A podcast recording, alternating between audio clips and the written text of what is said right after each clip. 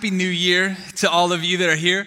Um, excited for what God has in store for 2017. We're going to talk a little bit about that today, but this is also a season not only as we talk about 2017, but we reflect on all that God has done in 2016. And I'm sure so many of you, over the course of even the last week or whatever, uh, took some time and, and looked at 2016, whether you enjoyed it, whether you didn't, and you're ready to turn the page. It just seems like this is the moment where, where we look back. And as I look back at, at 2016, one of the defining moments for me um, as the campus pastor here uh, actually took place about this time last year when I was on this stage preaching a message. And um, I said a line that I've had multiple people come up to me and say, you know, of all of the things that you've said, the one thing that sticks out the most to me is, and it was this line. The sad part is, it has nothing to do with the Bible has nothing to do with Christianity at all, so that's my 2017 goal. Um, thank you for that. Let's do this together, please. Um, but I said a line that was um, I was talking about love, and I said, I love my wife, but I also love tacos. and for some reason, that's what people took away from 2016. And because of that, I have been tagged in more social media posts about tacos in 2016 than any other year of my life. And that's not a bad thing. Just so you know, if I have to be the poster child for River Valley tacos, I am totally fine with that. I will bear that burden gratefully. But as I was thinking about this year and, and what I could do with this year, um, I was trying to figure out ways to work uh, like German chocolate cake into today's message just to set the course for 2017, just to see if anyone takes that and runs with it. Uh, it's going to be a wonderful year, I can tell already. But there's a lot of things that I'm excited for for 2017 and 2017 in our personal life. Uh, this is the year that, that me and my family get to move into a home. We're excited about that because right now I have three children. Some of you clapped and you don't even know why you're clapping. Just wait, it gets so much better. I have three children. We live on the fourth floor of an apartment complex right now. It's really hard to kick your kids out of the house when they break things from the fourth floor. Um, so I'm excited to have a yard. And you're like, you know what? Just leave. Just it's all right. Stay inside the fence, and you're you're good to go. Um, we're excited as a family. There's things coming up as a family that that, that we're looking forward to. Um, I'm excited as, as as the pastor of this campus.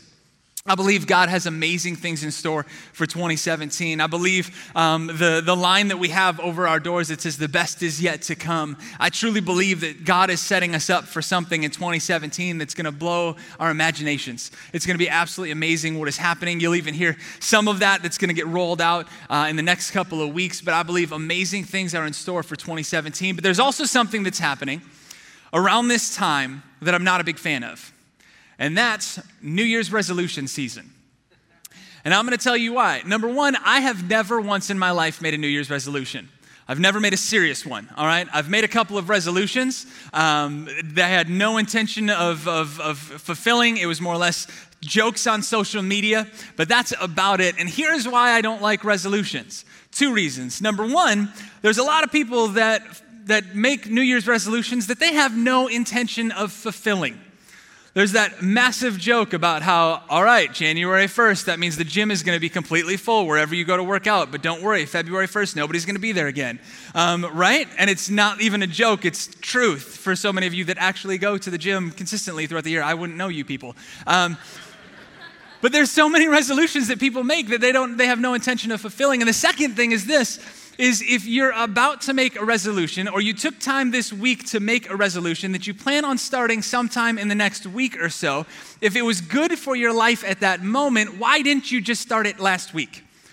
That is my thought in all of this. Is it's like, okay, you know what? When I get to next year, I'm going to do something differently. And you're like, okay, I think that's actually a pretty good idea. Idea. Why would you wait till then? Just start now. Um, so that's kind of my, my thought on New Year's resolution. But that being said, we are in that season. And so we're going to dive into this and, and we're going to take a look at what life would be like if we lived more like that. Instead of long distance 2017 end of December 2017 where we're going to be at, what would we what would life look like if we just tried to do a little bit better each day? If it's good enough for us then, it'd be good enough for us to start right now. As a matter of fact, there's a quote that I love uh, from the legendary John Wooden. He's the coach of the, the UCLA basketball uh, back in its heyday, and he said this: "You have to apply yourself each day to become a little better." By becoming a little better each day over a period of time, you will become a lot better. Just a little bit every time, just starting today. But what does that mean to us with our walk with God? I believe the answer to that is actually found in Deuteronomy chapter 29. So if you want, you can start to flip your Bibles there. Uh, if you have the Bible app on your phones or whatever else, you can start to get to Deuteronomy chapter 29. Uh, but I'll give, me, give you a little bit of backstory as, as we're getting to that. This is Moses' kind of last message to the Israelites. Right after this, he's about to set up Joshua as the new leader, and they're going to go into the promised land. He's actually going to die. So he's, he's kind of giving his last words to the, to the Israelites in this time. And I, I always love to study people's last words in Scripture.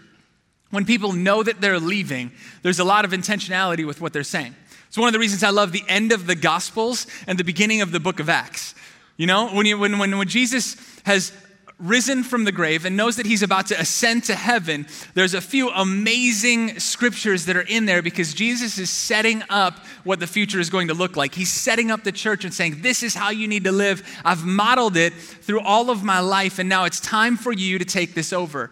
And there's some amazing, amazing uh, scriptures in there because it's the last words, it's intentionality that's there.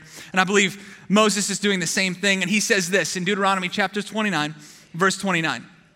The Lord our God has secrets known to no one.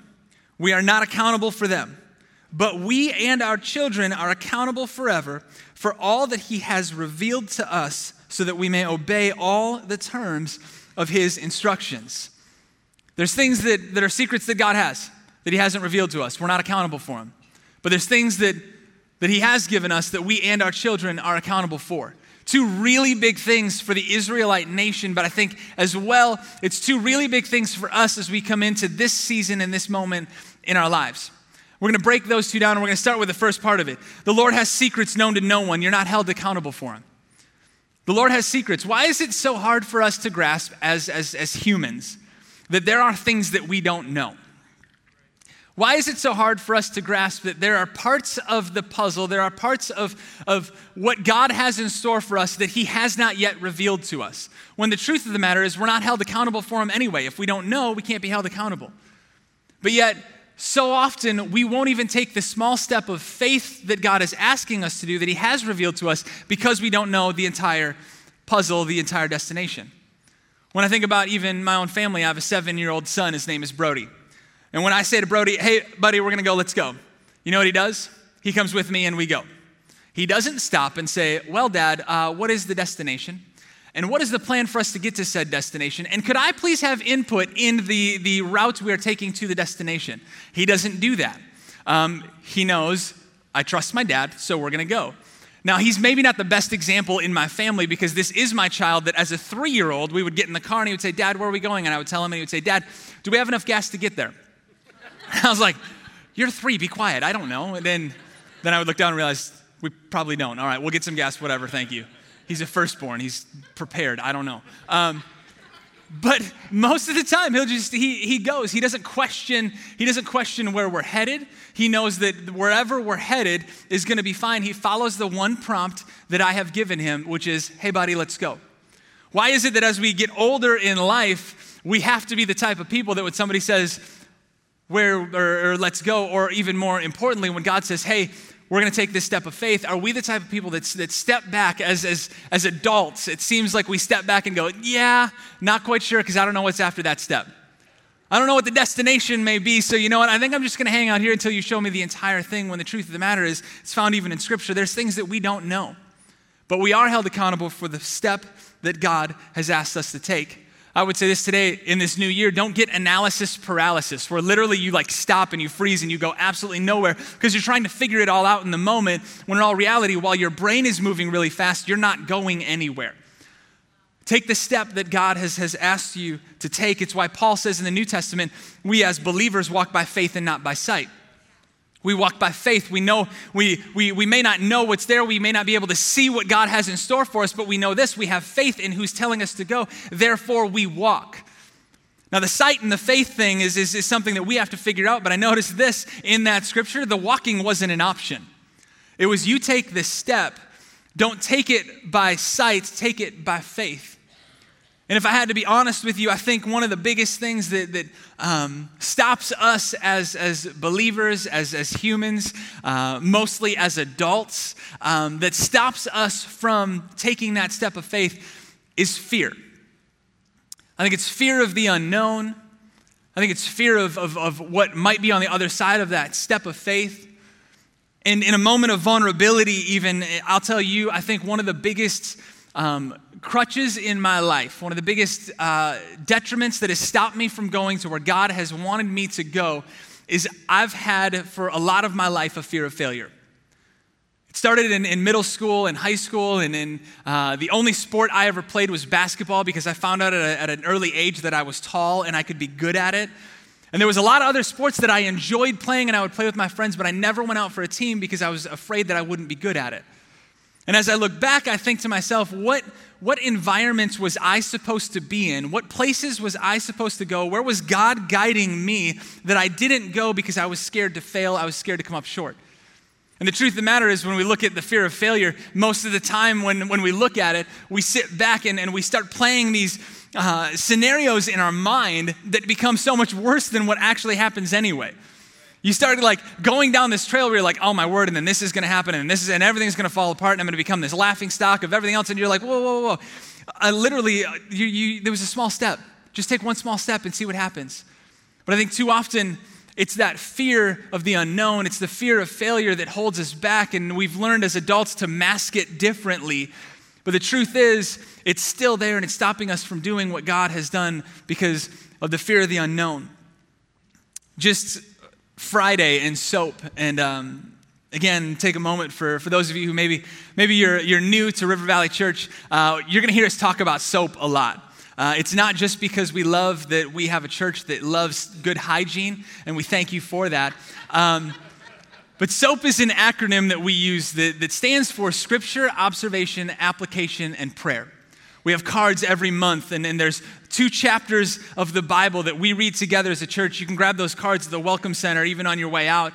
And, and it's about two chapters a day. There's times where um, it's, it's a little bit less if they're longer chapters, it's a little bit more if they're shorter chapters, but we try and, we try and not make it too crazy long, but yet in the Word every day. And I encourage you to do so. I encourage you, if you don't um, already want to start something today to take that step of faith, start reading your Bible. See what happens this year as you start to get into the Word of God. We'd love to do it. So, in that, in that soap uh, reading that we were going through on Friday, we were in uh, Psalm chapter 34. And Psalm chapter 34, verse 4 says this I underlined it in my Bible. It says, I sought the Lord, and he answered me. He delivered me from all my fears. And as I had the scripture part of it and I underlined it, and then I went into the observation part and I was like, God, what are you, what are you saying to me right now? It dawned on me that in this moment, as David is writing this psalm, it didn't say, I sought the Lord and then all of my enemies died. It didn't say, I sought the Lord and the entire situation I was in the middle of changed completely. What happened was he sought the Lord and his fear dissipated. Because the situation around you may not be something that you should be even scared of, but you've created something in your mind. But when you seek the Lord and you adjust your eyes on your Savior and not your situation, the fear dissipates. And I think it's time for us, even as a church, to make a commitment to say, you know what, I'm going to overcome this fear by seeking the Lord. And I'm going to focus on Him and I'm going to focus on the step that He has called me to take and not look beyond that, but just focus on the one who's calling me out and just focus on God and watch what happens in our lives as that fear starts to dissipate and fall away. Don't let your fear of failure steal your step of faith. Don't let your fear of failure or your fear of the unknown steal the step of faith that God is calling you to do. What if we did this as a, as a church? What if we made a decision today to take every step of faith over the course of the next year? Not like New Year's resolution for the, for the end of December 17th. We have no idea what that's going to look like, but I know this. It's going to be absolutely amazing and beyond our wildest dreams if we start today taking every step of faith that God has called us to do. Not knowing where it may end up, not knowing where He may take us, but if we say, you know what, I'm going to take that step of faith, what would happen? What would happen if this church was known in the community, not for uh, the, the building that we are, the cross that's on the outside of our building, or the amazing even worship, the, the excellence that is, is on our worship team? What if we were known in the community for the audacious faith that the people inside of it had? What if we were known as, as people that were like, you know what? You know what's crazy? They will step out and do anything. They will do whatever God tells them to do. They're amazing people because, because they're meeting needs right in front of them that, that everyone else is just walking past. But yet, because we're in tune and in line with what God has for us, we may not know where it's going to take us. But I guarantee you, if we take that step of faith, God will do amazing things. The destination that we don't know about will be greater than we could ever imagine. What if we just stepped out and took the step of faith that God has called us to be. We're not accountable for what we don't know anyway, so let's take the step of faith, which leads right into the second part of that verse. The second half of that is, is that we are accountable, we and our children are accountable for what has been revealed to us. So maybe instead of, of looking at 2017 as something that is going to be new, we look back at 2016 and say, what do we need to finish that God gave us last year? What is it that God laid in our hearts that we need to finish before we even ask for something else? Prove in this moment that, that we're faithful with what we have before we start looking at what may be new in the future. Colossians 4:17 says, "See to it that you complete the work that you have received from the Lord." Seems pretty simple. The step of faith that each and every one of us are held accountable for and that we are supposed to take is to complete the work that God has already given us. When we complete that, I promise you, God will give you something else. God will continue going. But let's take a moment and look back at 2016 and say, God, what have you given me that I still need to follow through on? What do I need to finish that you have for me? We can't step out and ask God for something new if yet if we have not used what He's given us in, in the past. I think about this even as, as the, the parable of Matthew, uh, found in Matthew chapter 25. It's the parable of the talents. Many of you may know it. I'm going to paraphrase it because it's long and, and, and we don't have time to read the entire thing. But Jesus is speaking to a crowd of people. And he says to them, as he's trying to think of a story of, of, of how to explain the kingdom of God, he says, The kingdom of God is like this. He, it's, it's, there's, there's this wealthy ruler and he's going to leave for a little while. He's going to go out of town. So he, he gathers three people that work for him and he gives them talents of money. A talent is, is a sum of money. He says, I'm going to give one five talents of money, I'm going to give one two talents of money, and I'm going to give one one talent of money. And he says to each of them, I'm entrusting you in this, so I need you to go ahead and, and, and I need you to use this. I'm going to come back at some time in the future and, and I'm going to hold you accountable for what you've done with what I've given you. If you know the story, you know he leaves and he comes back. And, and as he's, as he's uh, finding out what happens with, with these, these men, he says to the first one, and the, the one who had five comes back, he says, I put your money to work right away. And I actually, I doubled it. I gained five more. So here's, here's your 10 talents of money in return.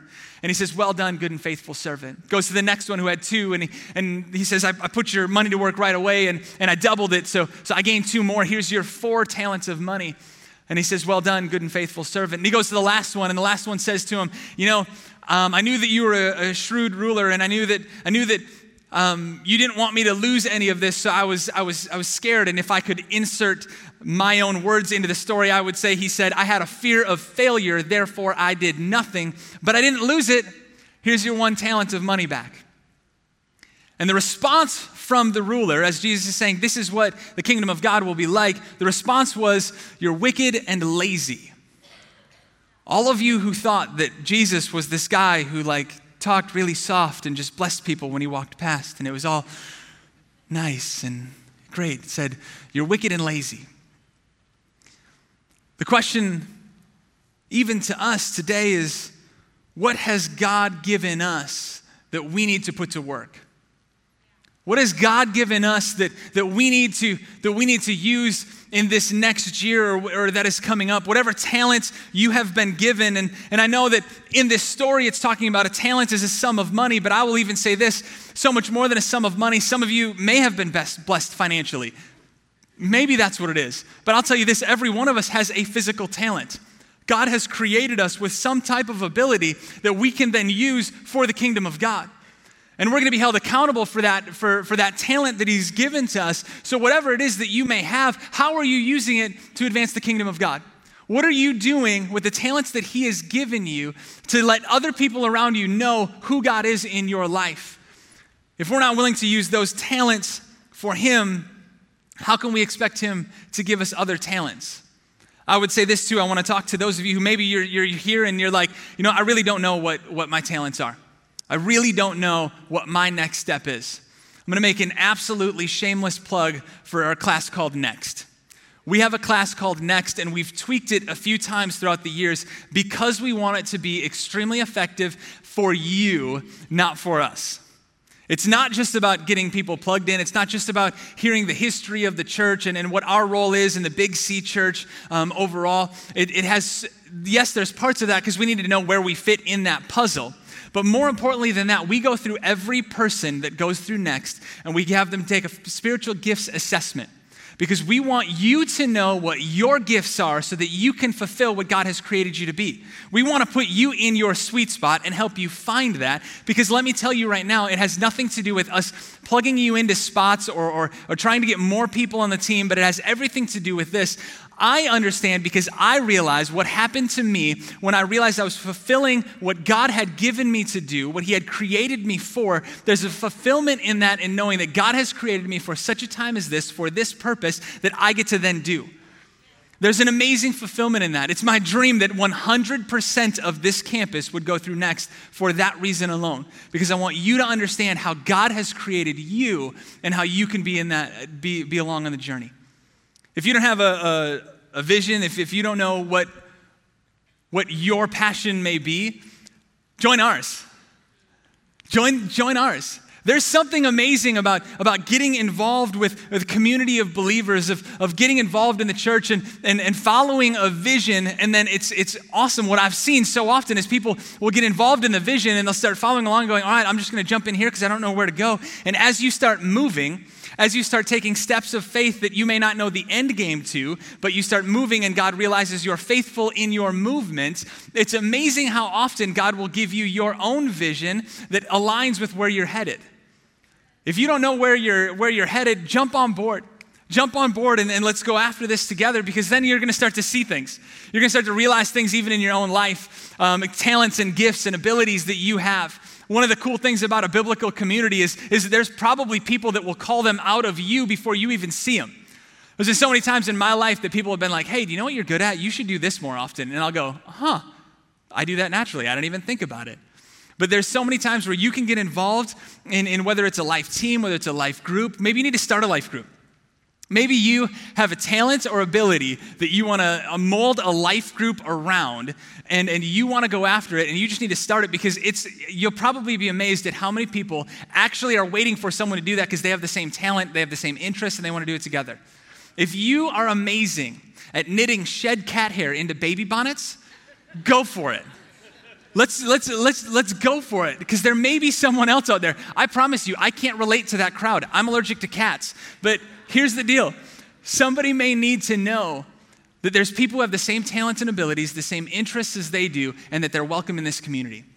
And the way that you can do that is by stepping out and using the talent, the gifting that you have been given for the kingdom of God.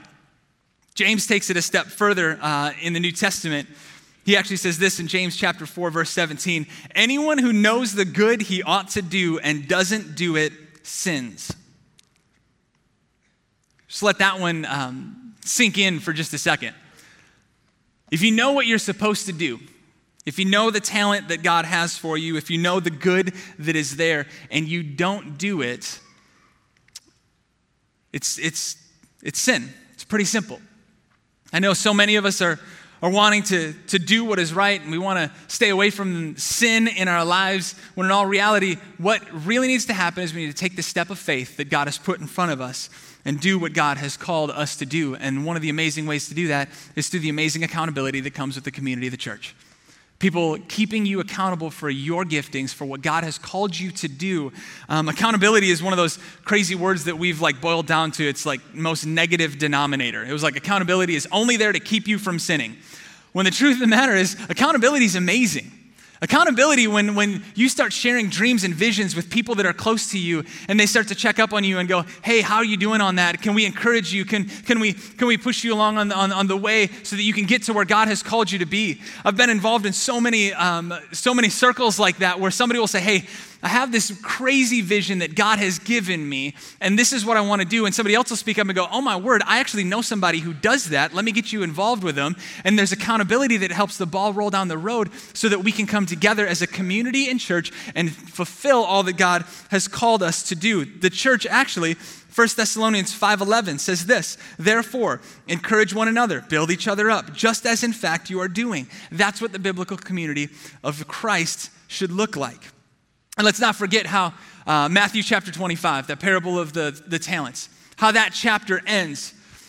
Jesus is still talking about what the kingdom of God is like. And, and he, he says that as people get to that judgment seat with God, there's going to be moments where, where God looks at him and says, Thank you so much because when I, was, when I was hungry, you fed me. When I was thirsty, you gave me water to drink. When I was cold, when I was naked, you clothed me. And the people looked at him and they were like, We have no idea what you're talking about. We don't even remember seeing you out there. What are you talking about? And God or Jesus replies as, as saying this is what it would be like, says this in verse 40 Whatever you did for one of the least of these brothers of mine, you did for me. Whatever you did for one of the least of these brothers of mine, you did for me.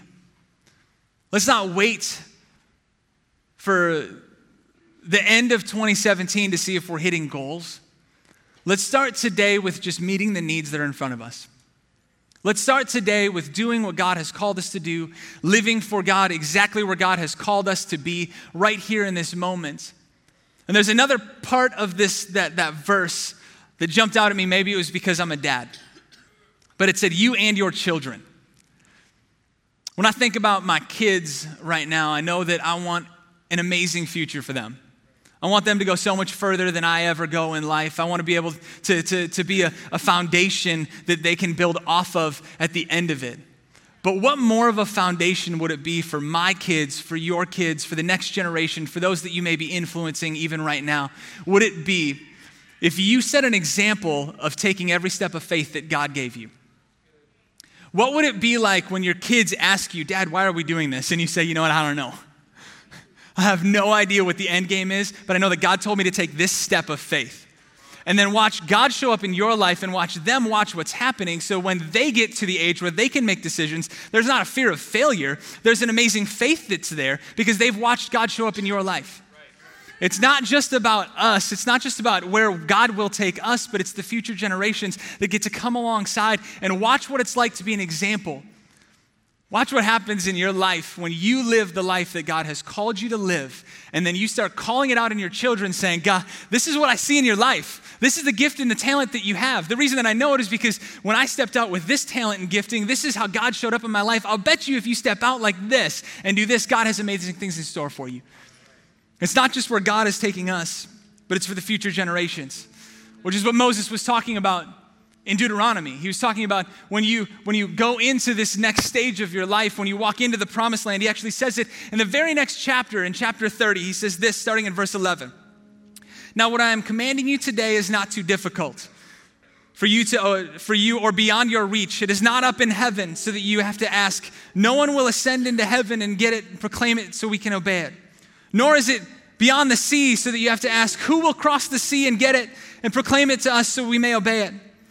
No, the word is very near you. It is in your mouth, it is in your heart, so that you may obey it. See, I set before you today life and prosperity, death and destruction. For I command you today to love the Lord your God, to walk in obedience to him, to keep his commands, decrees, and laws. Then you will live and increase. And the Lord your God will bless you in the land you are entering to possess. Here's what I believe that verse is saying to us today. The land that we are entering to possess is 2017. And the way that you the way that you enter it, the way that you possess it, the way that God shows up bigger in your life than ever before is if you do just that. If you love the Lord your God, if you walk in obedience to him, if you keep his commands, decrees and laws. As we do that as a church, as we step out in faith and say, we may not know the end, but we know that we're not accountable for it, but we are accountable for what's in front of us today. Therefore, we will step out in faith. I believe that 2017 is going to be the most amazing year we've ever had because it's going to be a year of faith. It's going to be a year that we walk into and we say, God, we don't care where you're taking us, but we want to go with you. So today, as we go, as we end, I just want you to bow your heads and close your eyes, and I want to pray that over you. I want to pray faith over each and every one of us. God, today, even in this moment right now, I thank you for all that you've done in 2016.